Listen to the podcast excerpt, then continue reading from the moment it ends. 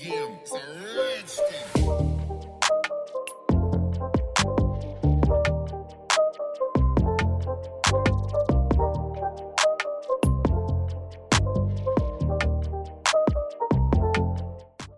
And we are live. Welcome, ladies and gentlemen, to the Bauble-Bearer podcast. I am your host, Mikey Paisley. In today's episode, we are discussing some of the top TV shows we have been watching here in lockdown, as well as what the potential future of cinema is going to be following COVID 19. We discuss the entanglement conversation between Will and Jada Smith, as well as the very annoying advertisements placed on Facebook videos. Thank you guys for uh, joining me here today, and let's get started.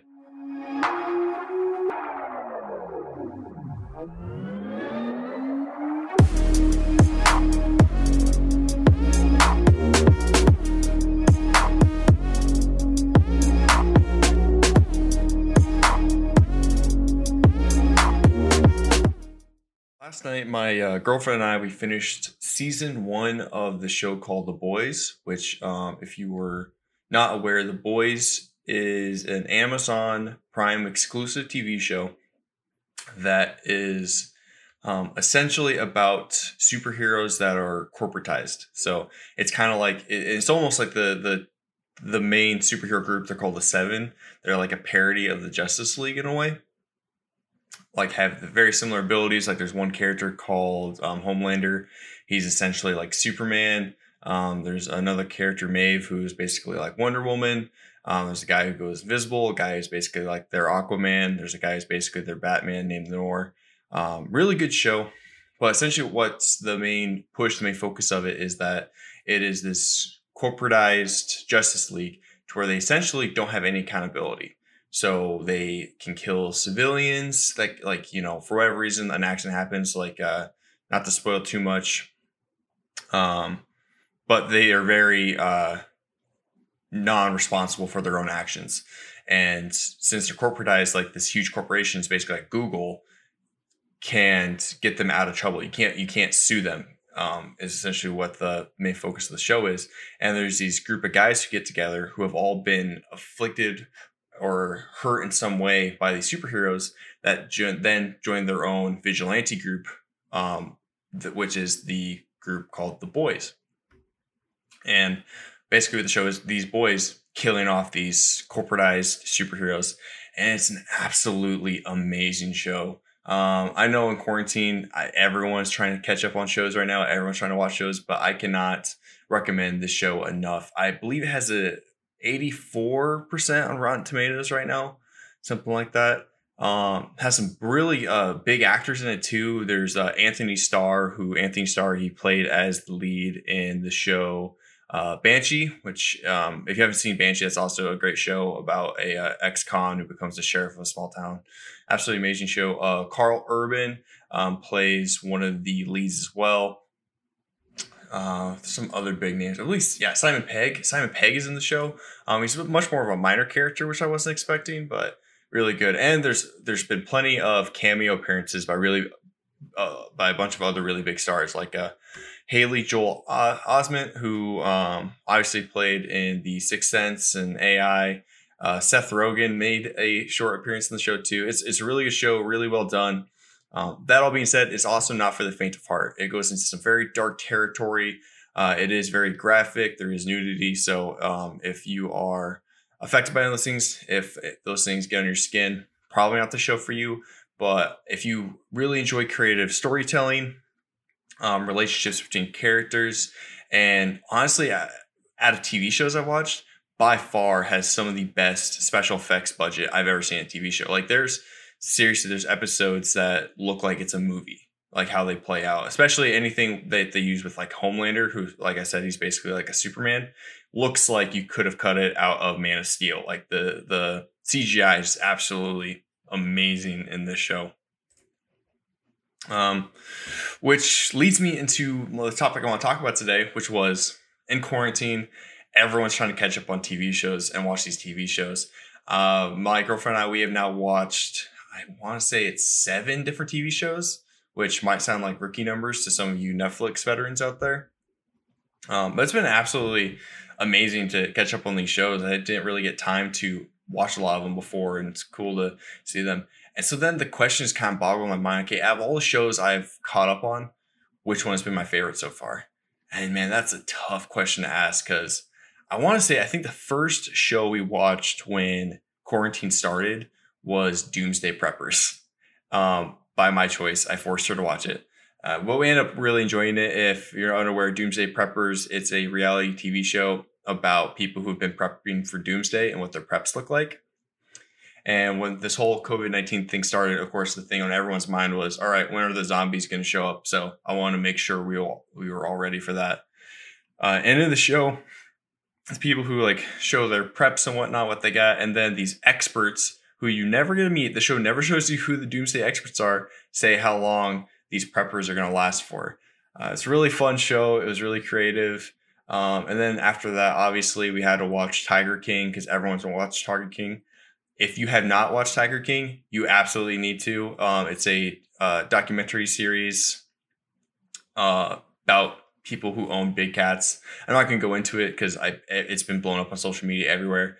Um, I hope that if you haven't been coaxed into it by social media, maybe just hearing me talk about it, it's amazing. You need to watch that show. Make that your top priority, the first show that you need to get down, because I feel like it's almost going to become a staple in history books one day about this pandemic and what people did to occupy their time. Tiger King is going to be the show that's pointed to as the show that everyone watched during everything going crazy. Um, and then I don't know what Netflix's deal is, but I feel like they keep trying to post these like anti-government shows because they first had Tiger King, which a quote from Tiger King was um, if they would ever go into Joe Exotic's zoo, uh, it would be bigger than Waco. And then I want to say maybe a month after they released Tiger King, they released a show called Waco, which is a real life show about the um, the things that happened on Waco. Absolutely amazing show too. Um, it's a real life story. It is. Uh, I did a little bit of research on it. Apparently, it is one of the most accurate tales of actually what happened. They use sources as the actual FBI negotiator who had to talk to the people who were inside the compound.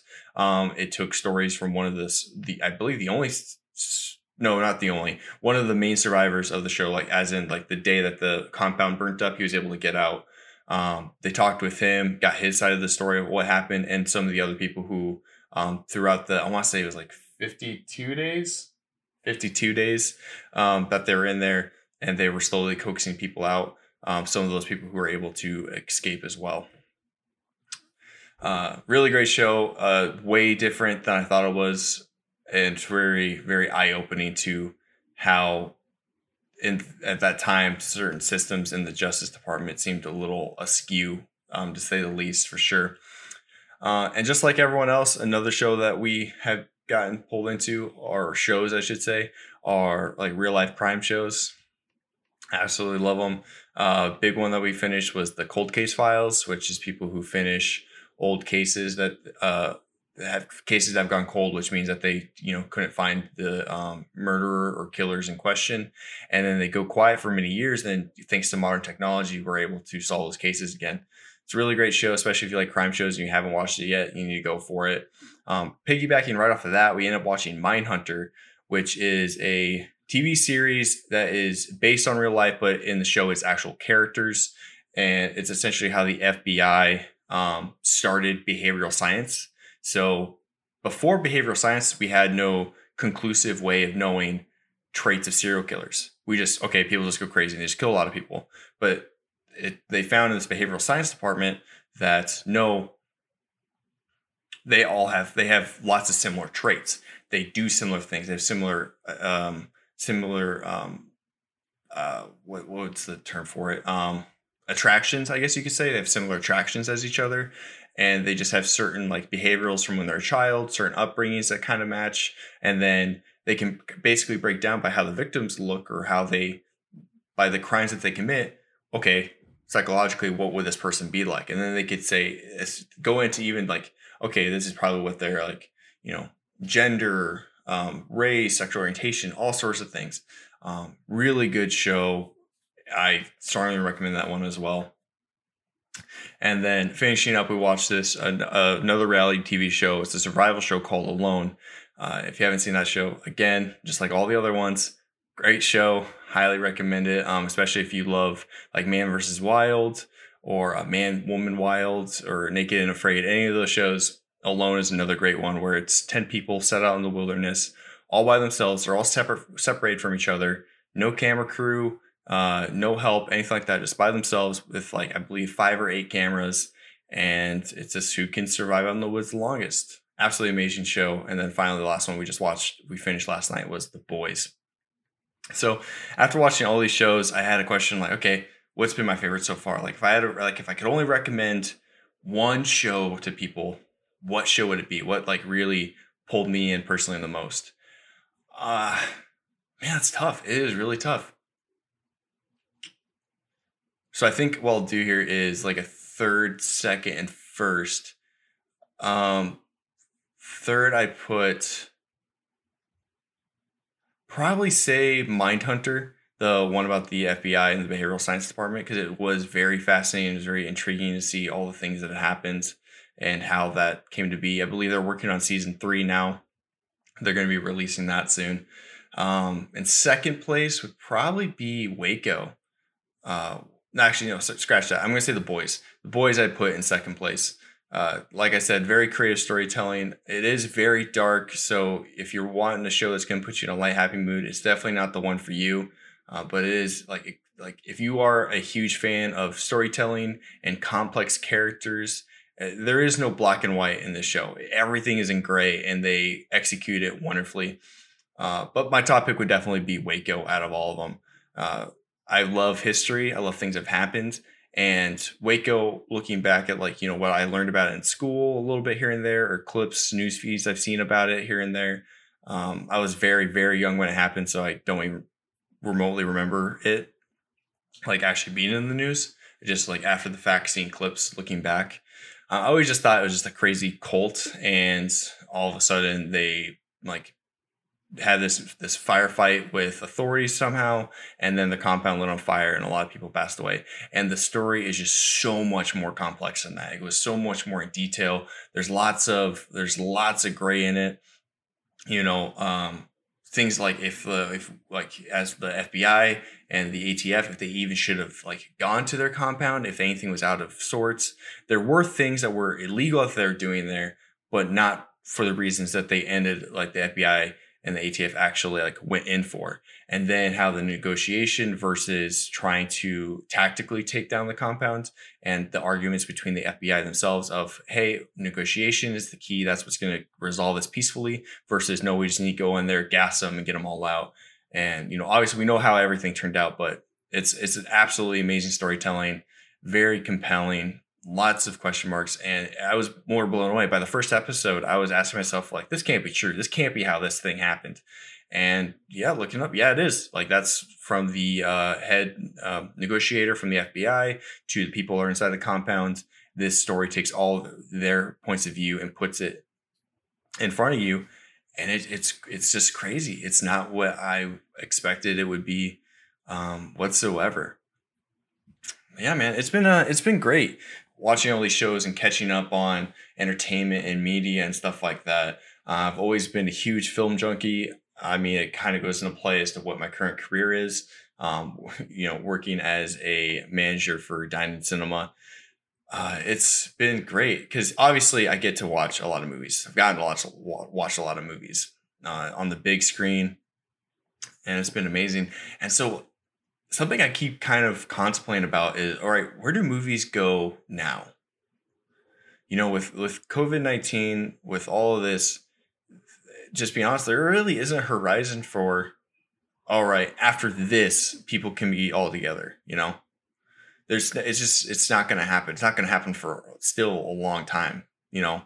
It's not gonna happen in a month, it's not gonna happen in two months. So what happens to all these movies? Because um, so from a movie theater perspective, we're waiting on basically three things, right? We're waiting on one thing is just the um, the federal. Okay, when can movie theaters open? When could you know groups of people be back together? And then it goes into state. What does your state say about it? What does your state say you should do? And the third and arguably the most important part of it, of it, when does Hollywood say you can go back? You know, there's no movie that's going to be released right now. There's like there's no movie set like okay this is for sure when we're gonna come out. I mean, there are movies that had like, okay, we're gonna release it this time, but they're probably gonna get pushed back. I mean, uh, I believe for long the longest time, the next movie that was supposed to come out was uh, the movie Tenet, uh, directed by Christopher Nolan, was supposed to come out here in um, later July, and that one got pushed back. And that's what basically all these theaters were kind of banking on as the one that was going to stay stay true, and it didn't. And uh, I don't know. And I'm not saying if it's a it's a good or a bad thing. I mean, for safety, for like people's safety, like the public health, I looking at the numbers don't think it'd be a good idea for people to go back into confined spaces like movie theaters and whatnot. But then you also there's a flip side of the coin of like, all right, but there's people who economically are going to be very hurt. And you know, you could say one thing like a lot of that is you know Hollywood could be hurt, which you know those big production companies like they probably have enough funds to keep themselves afloat. It's not going to be that big of an issue. But if you bring it to the smaller scale, if you just bring up, you know, okay, who were the people whose careers depended on, okay, I make visual effects for this movie. You know, I make forty grand a year doing visual effects. Well, now I'm out of work, and hopefully, whatever you know production company they're working for is paying them unemployment, or they could get unemployment through it. But that's not a guarantee. That's not a guarantee for everyone, you know. And say if your if your job sets were something in cinema, you know, you're a video editor, um, you're an audio editor, graphic designer, you worked in marketing, whatever it could be. Those particular sets, skill sets, you know, hopefully you could work from like a computer home and maybe still have your job.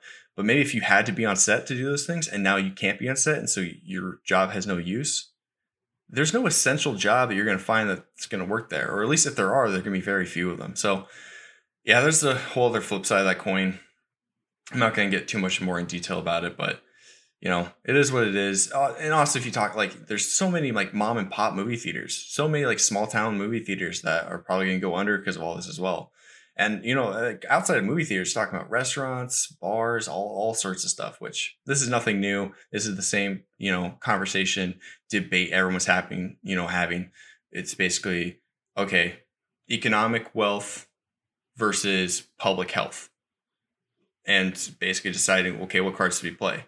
You know, I think honestly, the best outcome would be yes, we all should stay home still. We all should stay in quarantine still if you could still have money to live and to survive and to flourish. But if you don't have that, then you know maybe risking your health is your answer. I can totally understand that. You know, if you are a parent, you have kids, and you want to support and be there for your kids, but you don't have an outlet to do that with, maybe you do say, "Hey, I I want to just work. I don't care if I get sick. I need to make some money though for my family." So I can totally understand that. Um, I don't even know how I got into that topic.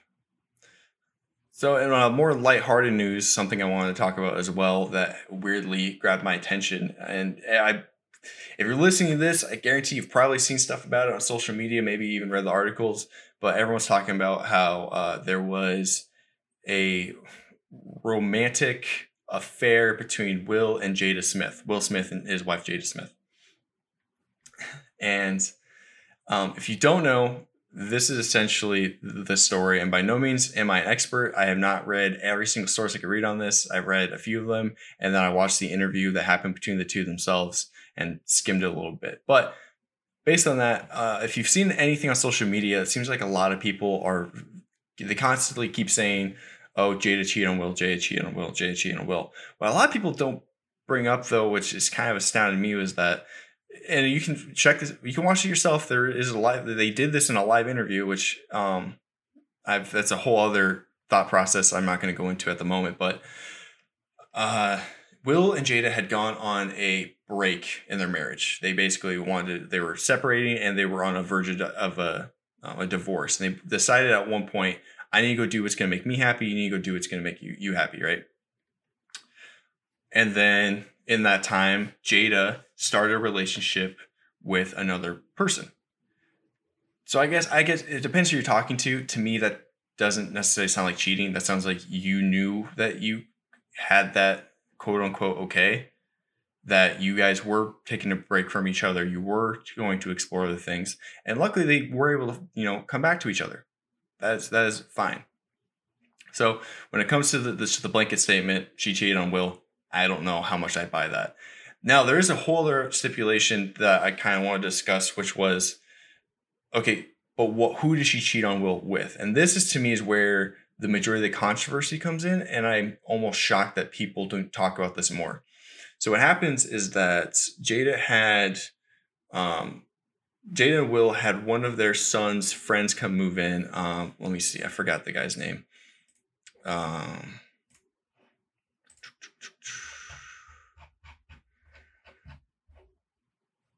Um, his name was August. So uh, one of their son's friends named August, they moved into the house because Jada was convincing Will that you know he was a troubled he was a troubled teen. He wanted help, needed help. He was very sick, and so they had him move into their house with him. And then once Jada and Will had this uh, separation, Jada, in her own words, said her and August had an entanglement, which means that they started a relationship but what they did not discuss about is I don't quote me on. I want to say whenever the separation happened, August was 22. You could say he currently he's currently 27, so I don't know how many years back this entanglement had happened, but he was very young. He was about half the age of Jada. So something I thought was intriguing was if you could imagine, say you switched it. Say it was Will who had an entanglement and instead of it being their son, it was their daughter, one of their daughter's friends that they brought in because the daughter's friend was in a uh, unhealthy mental state. And then after they had a separation, Will and this girl that was half his age, that was 22, had a relationship. I feel like that it would have been talked about a lot more. And feel free to argue with me. Feel free if you if you think it would have just got under the rug because I can totally understand an argument there as well. But in a way, doesn't that just seem manipulative? Doesn't that just seem a little gross that someone who's that much older than someone else who Rich almost starts out as like a parental figure that, uh, hey, you can live with us. I'm going to protect you and be there with you. And instead, it turns into a relationship. And I mean, to be fair, 22, they are an adult. Um, they do get to make their own conscious choices. Maybe that is the best for them. Sure, we let's go with that. But I just thought it was an interesting thought process of um, how that was going to turn out. And to be honest with you, I don't know why I even care. I don't know why I found this as entertaining to read about and study about. Um, another thought process I was having on it though was that, you know, I really don't like how media and news dig so deep into um, celebrities' relationships.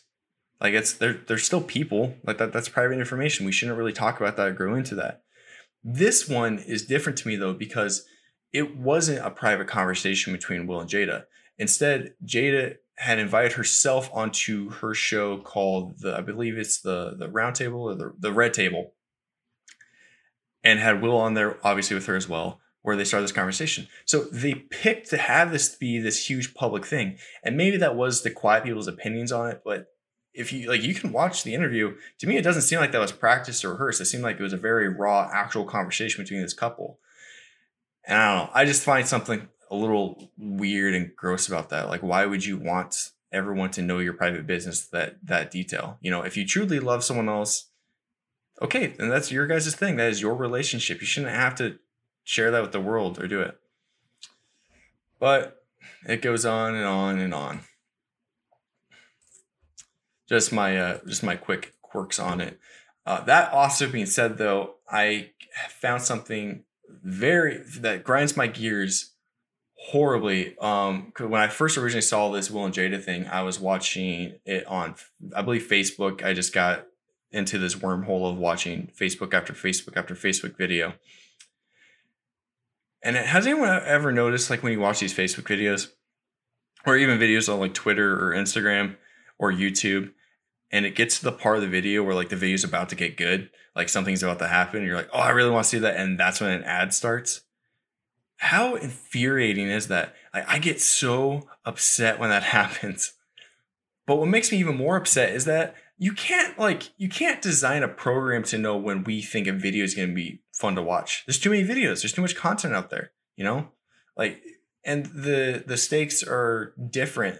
So that makes me realize when those ads pop up like that, that's not a computer doing that. That's like that's someone's job. Someone's job is to watch these videos, figure out the part that is going to be the most interesting part, the climax of that video to watch, and place an ad there. And aren't they just the most horrible people that ever exist? To say yes to that job, you are a terrible, terrible person.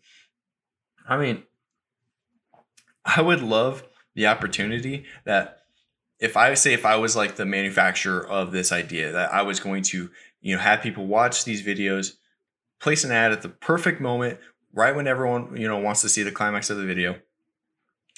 I think like to have that job, you should sign a contract that says, okay, yes, you know, you and you're gonna get paid a lot of money. You can get paid like millions of dollars to do that job. Sure, I'm fine with that. As long as that means people in your life can interrupt you with advertisements randomly. Say, you know, eh, your wife's about to have a baby. It's gonna be a beautiful moment, one of the greatest moments ever. The head's about to pop out. Right then, I come in front and you go, "Hey, man, do you want a new toothbrush?" Then, only then, do I think that is a legitimate job that those people can have. and guys, on that note, I think episode three of the Bauble Bear podcast is over. Um, please tell me your thoughts on all those stuff. Tell me what is your favorite TV show that you've watched during this quarantine. Also, what is your opinions on the Will and Jada um, situation? And tell me how much you hate video advertising. Thanks, guys. I appreciate it. My name is Mikey Paisley. Uh, hope to see you guys soon. Bye.